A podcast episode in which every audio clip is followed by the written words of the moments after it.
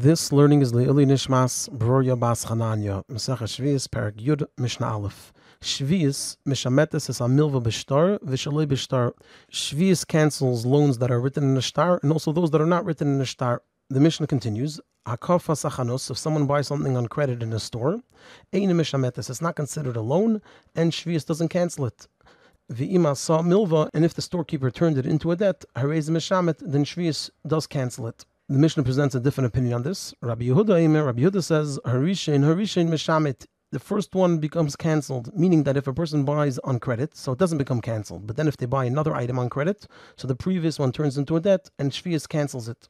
The Mishnah continues, Schar Socher, the money that a person owes a worker, Eine Mishamet, Shvius doesn't cancel what the person owes the worker.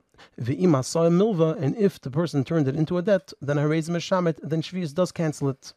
And the Mishnah concludes, Rabbi Yesi Emer, Rabbi Yesi says, Kol malacha shepoisekas bashvius, any type of work that can't be done on shvius, and a worker did it for someone, so mishametes shvius will cancel it, because since it can no longer be done during shvius, that means that the person is not expecting to do it anytime soon, and so that means that they turned it into a debt.